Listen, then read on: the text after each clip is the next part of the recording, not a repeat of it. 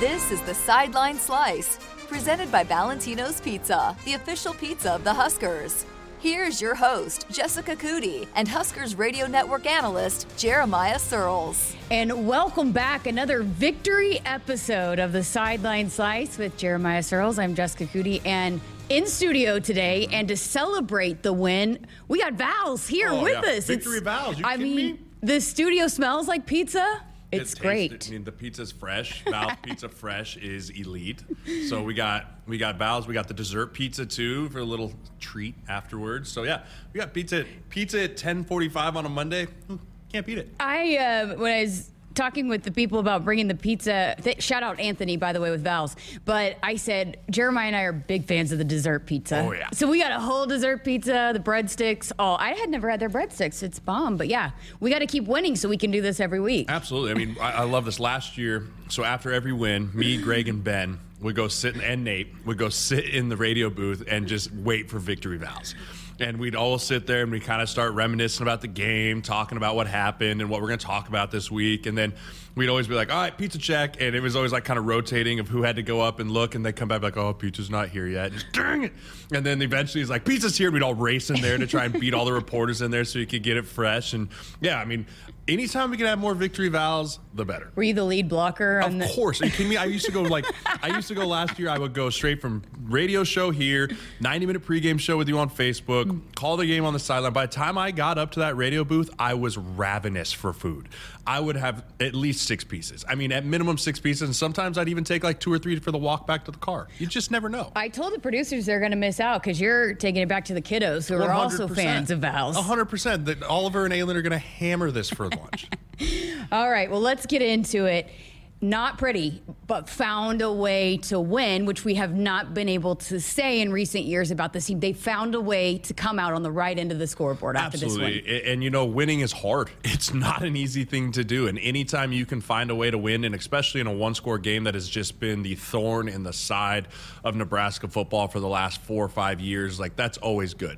You know, close game. Everyone at the end, I think even ev- all the fans were even kind of like, are we going to be able to do this or what? I mean, and you saw the players hopefully finally be able to get over that mental block or whatever it is that holds them back of the the fear of failing instead of the wanting to go succeed. And I've said this before winning games like that is a high that you chase. Yeah. Like you just as a player, like the feeling of winning a close game, especially on the road in an environment that was a tad bit more hostile than I think I might have given it credit for. Yeah. You know, winning a game like that on the road just does so much for the confidence of a player and it just makes you want to just get that feeling that much more. And it's one thing to win one, but it's another thing to start stacking, right? I mean, we've talked about that a lot, and, and hey, just getting in the win column, but then to figure out a way to do it multiple times is absolutely massive. Yeah, and it, you learn how to make good winning habits during the week, right? Like you, when you win one time, you try and look back, like, okay, what did I do last week? Let's emulate it.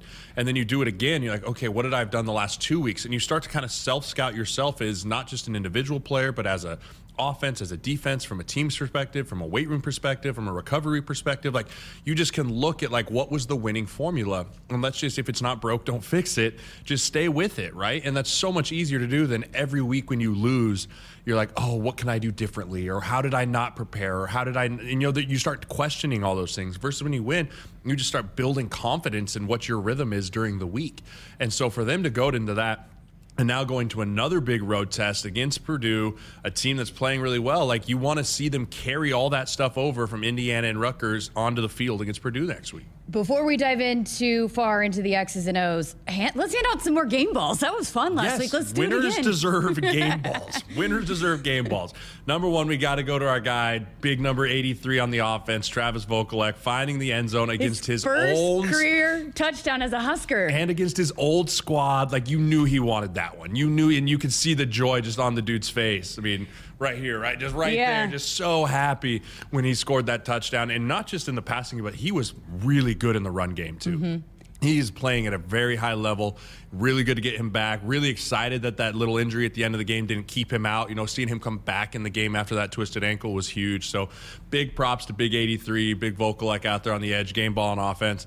On defense, we got to give it to the superstar. We got to give it to the WWE champion of the world, Garrett Nelson. I mean, the dude just exudes energy. Like, Yes. you, if you're around him, I feel like I'd be exhausted just talking to him. Yes. You know, and so it's in, it's contagious though. You see everyone else like kind of rallying around that, and mm. it's what you got to have when you're a leader like that. He had a sack, he had a career high in TFLs. I mean, he played a very solid game, and he showed up in a big moment when we needed him at the end and, and sacks, and so. Again, another guy building off momentum, building off two solid performances. So those two dudes stood out big time. There's a lot of other guys that played really well. You got to give a special shout out to Myles Farmer there, having the game stealing interception there at the end. Actually, it was Malcolm Hartzog. Malcolm but, Hartzog, but, uh, uh, uh, who uh, Farmer had the one that set up to the touchdown, Correct. the go-ahead touchdown. There it is. Yeah, Yeah, there so it is. he had the one that was the go-ahead touchdown. I mean, so all those guys on the back end played a lot better this week. They're going to be tested again this week, so like to see that. But you know, those two guys, Vokolek, Garrett Nelson, really showed out last week, and they get the game balls. Vokolek ankle, he seemed to be fine. And, you know, for those of you that have had a sprained ankle, it, it hurts. It doesn't, it just kind of lingers. And you and I have both had ACLs. I think that a bad turned ankle hurts worse than the initial tear of the ACL. One hundred percent. So it's like it just stings really bad, but you can walk it off and get back out there. And that's exactly what he did. Yeah, when I tore my ACL, I stood up and tried to play another play because I thought I was like, "Oh, my knee just popped." Like that was weird. And I planted on it, and some dude just crumpled me. I was like, "Okay, something's wrong." But yeah, you turn an ankle. I mean, look at um, Mac Jones for the Patriots two weeks ago. Dude was like basically writhing and crying in pain. He had high ankle. Yeah. you know, I mean, high ankles are one of the most painful and lingering Yeah. injuries that you can have. Like when you have a high ankle, you're not going to feel right until the season's over. Like there's just no recovery time. And it could be tweaked every game, but again, Yep. you just go back in there, you get retaped, you walk it off, and then you get back out there. That's the good thing about an ankle is yes, it, it hurts initially, and you might be having to run off, but you mm-hmm. can easily get back out Oh, there. yeah, and there's always ibuprofen and Tylenol. Yeah. Um, so, and then Garrett Nelson again, 11, a career high, 11 tackles. And yeah, just the way that he was as a vocal leader, too. And because I thought at times when the defense was not playing well, he kind of, um, I, I think he's probably just upset and disappointed in the way they were playing. But he, I don't want to say disappeared, but he was not as much of a leader as you would expect. But I think Mickey Joseph has talked to him about being that leader, and boy, he's up and down the sideline. He's talking to the offense, he's talking to the defense, and um, yeah, he was um, he was definitely a ball of energy on Saturday. You got to have that Friday. on defense. Yeah, Friday. you you got to have that on defense. You know, you got to have the energy guy. You got to have the dude that can bring everyone together and rally around. And at the same time, if you're going to be that guy, you have to hold yourself to a higher standard on the field. If you're out there and you're not performing well and you're on the sideline running around up and down, I'll tell you firsthand, like you kind of get written off. You know, like if you're not performing on the field, it's kind of like shut up and get out of my face. Like, you know, it's just a natural thing to do as a player where it's like, if you really are going to be a rah rah vocal leader guy, you have to hold yourself to a higher standard when you play, and he's doing that. You know, so that's a great thing. But I think it also it pushes everyone to follow along. When you have that vocal guy that's pushing the pushing the envelope of the play, everyone wants to ride that.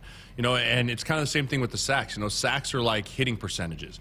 When you start getting a teammate that's getting a lot of sacks, everyone wants to be involved in that. Everyone wants to be at the party at the quarterback, you know. So that's a good thing to see him get going here as we enter into the teeth of Big Ten here because we got to keep affecting the quarterback's play. I did want to go back to the Travis Vokolek touchdown because it was really funny. There was a funny moment that was happening between Chancellor Brewington and Chris Hickman and Travis. And, you know, Travis has been a big part of this team for a few years now, but that was his first touchdown. And so he told me the story after the game that they had been giving him a hard time that, you know, they'd been leading him in touchdowns because Chancellor Brewington has gotten in the end zone, so has Chris Hickman. So he's like, they've been joking and, and kind of give him a little hard, bit of a hard time, like, hey, yo, we're leading you in touchdowns. I mean, you're the leader of this room, but we have more touchdowns than you. That's funny. You know, if he stays healthy, I think he could lead this team in touchdowns. And I'm very serious. I mean, he is such a red zone threat. And you talked about it last year with the emergence of Austin Allen in the back half of the year. You know, if Casey can start getting comfortable with Travis in that red zone area specifically, he can really become a favorite target. I mean, you saw Northwestern he was getting plugged all over, and you're starting to see him start develop that chemistry back with Casey. So if they can continue to stay healthy, both those guys can make a really special connection. All right, we'll dive into the offense a little bit more, but we always like to start with the positives here. So, uh, I mean, the defense, after that first drive, boy, they locked in. They held Rutgers to field goals. They got the sacks. They got the takeaways. I mean, they did everything that you needed them to do to win that football game. Yeah, you know, they played a really good bend, don't break defense. You know, I think that they were able to keep everything in front of them, which was big. Um, I mean, shout out to those refs. A lot of OPIs that I I, I tweeted them at halftime. I was like, "Ref, open your eyes," because both sides were terrible, you know. But I think that we rolled with some adversity too. You know, some of those calls that didn't go our way, and it, we could have found ways to tank and, and let them kind of get momentum. But I thought that we did a really nice job of standing up, getting off the field on third down was something that we talked about and that they did. So yeah, you know, that defense locks in. Anytime you can hold a team to 13 points. I mean, that's that's hard to do in any league. I don't care if it's the Big Ten. I don't care if it's the Big 12. You know, whatever it is. You know, you hold that you hold a team to uh, a, a two touchdown game essentially. That's a huge hats off to everyone involved, and especially Bill Busch. You know, I think Bill Busch has done a really nice job, and I'm still waiting. I need one more game before I can start really comparing what's the difference between Bill Busch's defense and everyone else's defense. You know, I've gotten a lot of people that have asked me like, what's different in the scheme. I don't have a great answer yet. It's something I'm going to look into more this week and start kind of looking. Is it different coverage? Is it different schemes? You know, because right now it, there's definitely a difference. But I also think a lot of it is just that players are winning their one-on-one matchups more than they were at the beginning part of the season. I think, and this has been something that I talked to Ty Robinson last week about, and a couple of the players that after games, and you, you just have to take into thought about that there is a lot of new pieces that are figuring out how to play together. And you know, just with the transfers and then players, and you brought this up on the podcast that when you're in a lot of close games, it's good, but it also doesn't give you a chance to develop some of those younger players. So some of these younger players are getting their first time, you know, thrown to the fire in actual game like action, which is just so different. And so, you know, Luke Reimer brought it up, a lot of them brought it up that it's just, it was a work in progress for us to play games together, and we're finally starting to click on all three phases of the defense and, and figuring out how to play together too. Yeah, and then I mean, you add on top of that a, a D coordinator change midway through the first part of the season. You know, I thought that everyone's responded really well to that. You know, I was concerned of how like I think Bill Busch can't come in and he's done a great job not just changing everything, right? You can't do that midseason. I tell all the time. Football teams don't get fixed in October and November. They get fixed and reworked in January, February.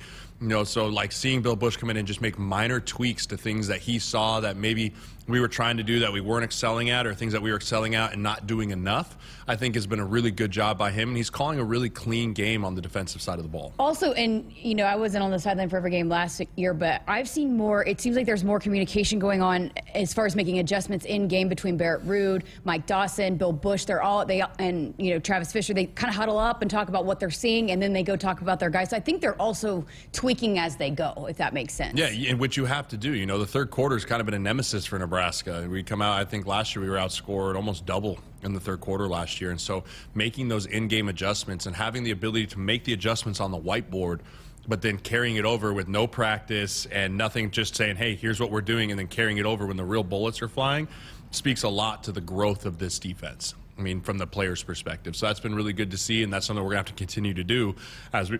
Excuse me, as we make a run down the stretch here. You're taking bites as I am, when I I, come on camera. You take Yeah, a big you, bite. you gotta just Okay, let's uh, let's talk about the offense. And boy, just not good in the first half. And Mickey Joseph was not shy about telling me that at halftime. We got to start making plays. Like the defense is playing lights out. The offense has got to be better. And so um, made scored when they needed to, but. I mean, got to figure out a way to generate some more points, in them, which is crazy because again, it was an offense that uh, was scoring really at will uh, to start the season.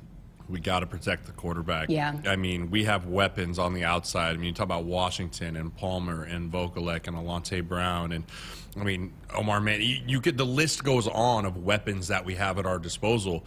But I even think I think Colin Miller even tweeted he was like, I don't care how many weapons we have if we don't have time to throw it to him. And that's the problem we're having right now. And I love all these O linemen. I just saw Bryce Benhart out there um, as I was pulling in today. You know, I love all these guys, but I think they all know they have to play better.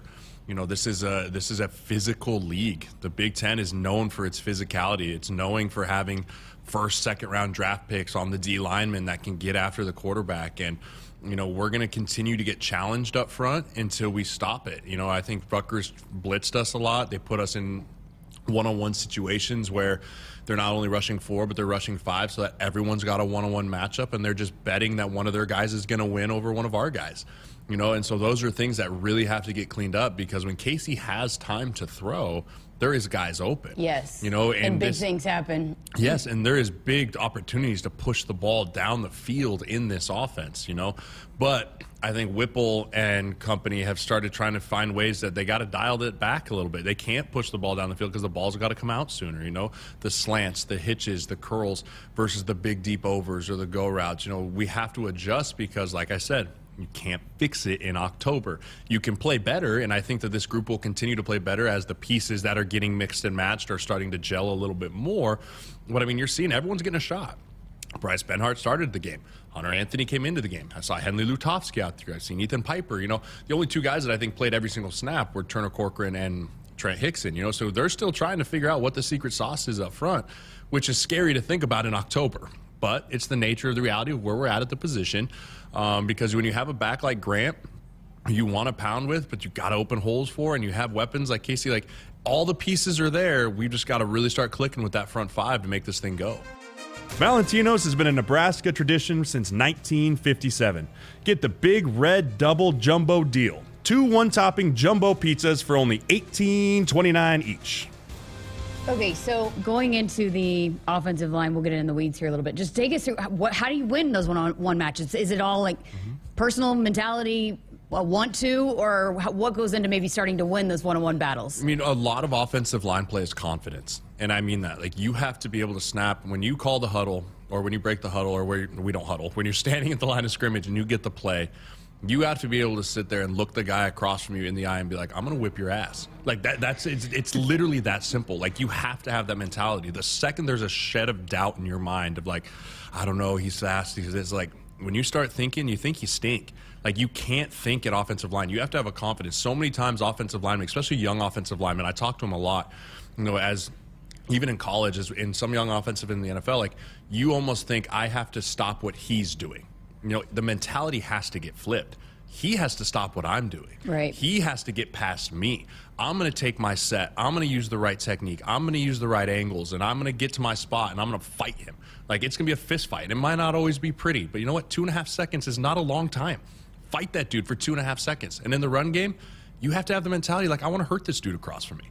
You do. You have to be like, you know, if I throw you in the dirt and you break something, that's not my fault. Don't get thrown in the dirt. You know, that's just the mentality you have to have. And you can turn it on and off. And I was a guy that could turn it on and off. But some guys, you just kind of have to keep poking them until they get to that point because offensive line is a mean and nasty and dirty position. You got to be a prick. You have to be a prick. You can't care about anyone else in front of you that's in a different color. And I need more out of that of these guys because I think they're capable of it. In fact, I know they're capable. I've seen it out of them. But I need to see just more prick and just get after these dudes in front of them. Yeah, and you said it. I mean, just give Casey a little bit of time, and those wide receivers are. I mean, I think it's safe to say Trey Palmer is an elite wide receiver. Yes. He is making a case for being one of the top wide receivers in college football. Yeah, and, the other thing too is if you get your quarterback hit or sacked, pick him up. I don't know why. It's one of my biggest pet peeves. NFL, high school, college. If you get your quarterback sacked, go get his butt off off the ground and say, my bad. And then don't let it happen again. You know, take a pride in that of like, you will not touch him again. You touch him again, like, I'm going to hurt you. Like, that's just where you have to be. And I think that a lot of it is technique driven, you know, cleaning up your technique, trusting your technique. So many times, especially young O linemen, get out there and when the real bullets start flying, you kind of go haywire and you start trying to do something that you're not. Just trust your technique, trust your hand placement, trust the stuff that you're being coached to do, and then just perfect it and just keep going in. And then, and then at the end of the day, just be mean. Just be a mean SOB and go out there and hurt people, and you'll be okay. I asked you about the wide receiver, and you went back to offensive line. Absolutely. Are you kidding me? So tell me about Trey Palmer, and, and I mean, just how special he is. I mean, he's so fluid. I mean, when you look at receivers, the number one thing that I look at them is like the fluidity in their routes, you know. And we talked about it last year with Samori Toure, right? Like just how he didn't seem like he was that fast. Now, granted, he ran really fast at the combine, you know, but he didn't seem like he was a blaze or anything. But he just created separation because of efficiency in his movement. Same thing with Trey Palmer. I think Trey Palmer is a little more gifted physically than even Samori was last year but he's efficient in his movements. He's efficient in his releases off the ball. And then he has phenomenal ball skills where if you throw him a 50 50 ball, like he's going to be able to go high point it and make the contested catch. And then he, if he gets separation, he's got the speed to keep that separation, you know? So every aspect of his game is really, really impressive. No, even you see him in there, and he's not the best at it, but he'll put his head in there and block. He'll get in there and he'll drive people and he'll get after, it, which is all you want from a receiver, right? Just, just try, just try. You know, that, that was the biggest thing. Like, just give it effort, and he does. He gives great effort, which Mickey Joseph would demand out of those guys. I have no doubt. So you know, he all the aspects of his game are starting to come together in a big way, and he's a guy that if you can just hold on for a little bit and they don't bracket coverage him, he's going to get open. And so that's why I say just two and a half seconds, three seconds. Like that's all it's going to take for a guy like Trey Palmer to get open. And then when they decide to start bracket coveraging him and doubling him, Marcus Washington, Alante Brown, all Martin. these other dudes, Oliver Martin will be open because they can win their one-on-one matchups too. That's what I do appreciate about Trey Palmer. And you've had you've gone on your spills about wide receivers on this and that you know they want theirs and all of that. But Trey Palmer wants to win mm-hmm. more than anything. I mean, he is he wants this team to win so badly at the core of all of it that he doesn't care if he gets all of the touchdowns. Yeah, of course he wants to score because that's a playmaker. He wants the ball in his hands, but ultimately he just wants his team to find ways to win. And those are the best kinds of receivers. You know, I think of like the, the elites in the NFL, you know, the guys that eventually get to the point where they're throwing hissy fits because they're not getting the ball. Well, probably because you're not playing at the same level you were earlier. You know, I think of a guy like Stefon Diggs he was you couldn't see him happier than for a guy like Gabe Davis yesterday, right? Dude had two touchdowns. It was crazy, and Diggs was the first one down there congratulating. He wasn't in the corner pouting like, "Oh, I didn't get the ball," because they're winning. Yeah. You know, you think about guys like Adam Thielen, who was the great receiver for the Vikings, and now they have Justin Jefferson. He knows he's in a supportive role, and he's still there being excited. Like the guys that want to win and help the team are the best wide receivers I've ever been. Because those elite wide receivers, when teams have to start game planning around them, they know that that's what opens up things for other people and allows the offense to really open up the playbook. All right. So moving forward to Purdue now and getting an extra day. Got a one less day last week, but getting an extra day to recover and prepare this week. What have you seen out of Purdue? quick passing game. You know, they did it to us last year. They're staying a lot. I mean, O'Connell, when he's healthy, is dealing and wheeling really well right now. You know, they do a great job of, even though it's a quick passing game, they manage the game really well as far as time of possession. Um, the defense too has been surprising. You, know, you lose a guy like George Karlaftis last year who goes in the first round, and they've really kind of picked up the slack with him. You know, they don't have the emerging number one draft pick on the edge, but they've been able to create constant pressure um, defensively. Uh, this is the game where, in my opinion, you're going to want to control the clock, and we're going to have to score more than 14 points. You know, I think Purdue has done a really nice job of scoring this year. You know, this is going to be one of those games that you got to get to 30 points, I think, and I think we're very capable of it. But at the same time, that's going to be very dependent on the defense of getting off the field on third down. This team loves to live in third and five and short. You know, they do a good job on first and second down, whether it's a quick slant, quick hitch, getting themselves in third and manageable, and then converting. You know, so this is something we got to get off the field on third down, and we got to win on first down and keep them behind the sticks. I can't believe I didn't even ask you. How about the hit from Anthony Grant? Oh my gosh, that dude is dead.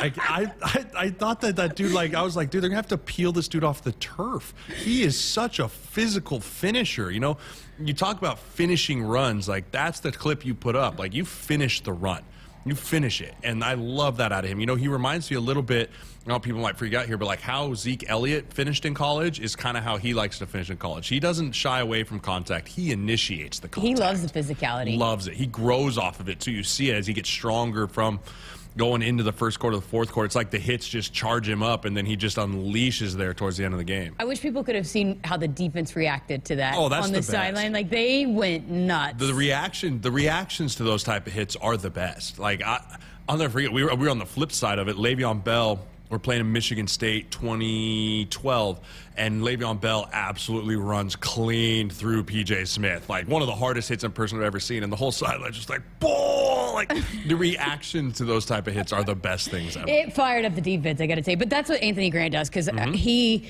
can, yes, make some. Uh, cuts and be a oh, lead jump, and get away, but king. then he also will run over people he's and does not care. King. I love his little jump cut things where he's just bouncing around, and then that's what things people think he's going to jump cut, and then right through their teeth he comes. You just don't find running backs that do both like that. No, when you have a special back like that, you hold on to him. I mean, I, I'm hearing from scouts he's climbing boards on the NFL side. He's starting to get noticed more. I mean, when you're top three, top five in the Big Ten in rushing, you're going to get noticed. But I brought him up. That's what made me think of it is that um, they got to be able to run the ball better too, because you know as well as they've been running it and he's been running it, it was a more of a struggle last week or on Friday against Rutgers.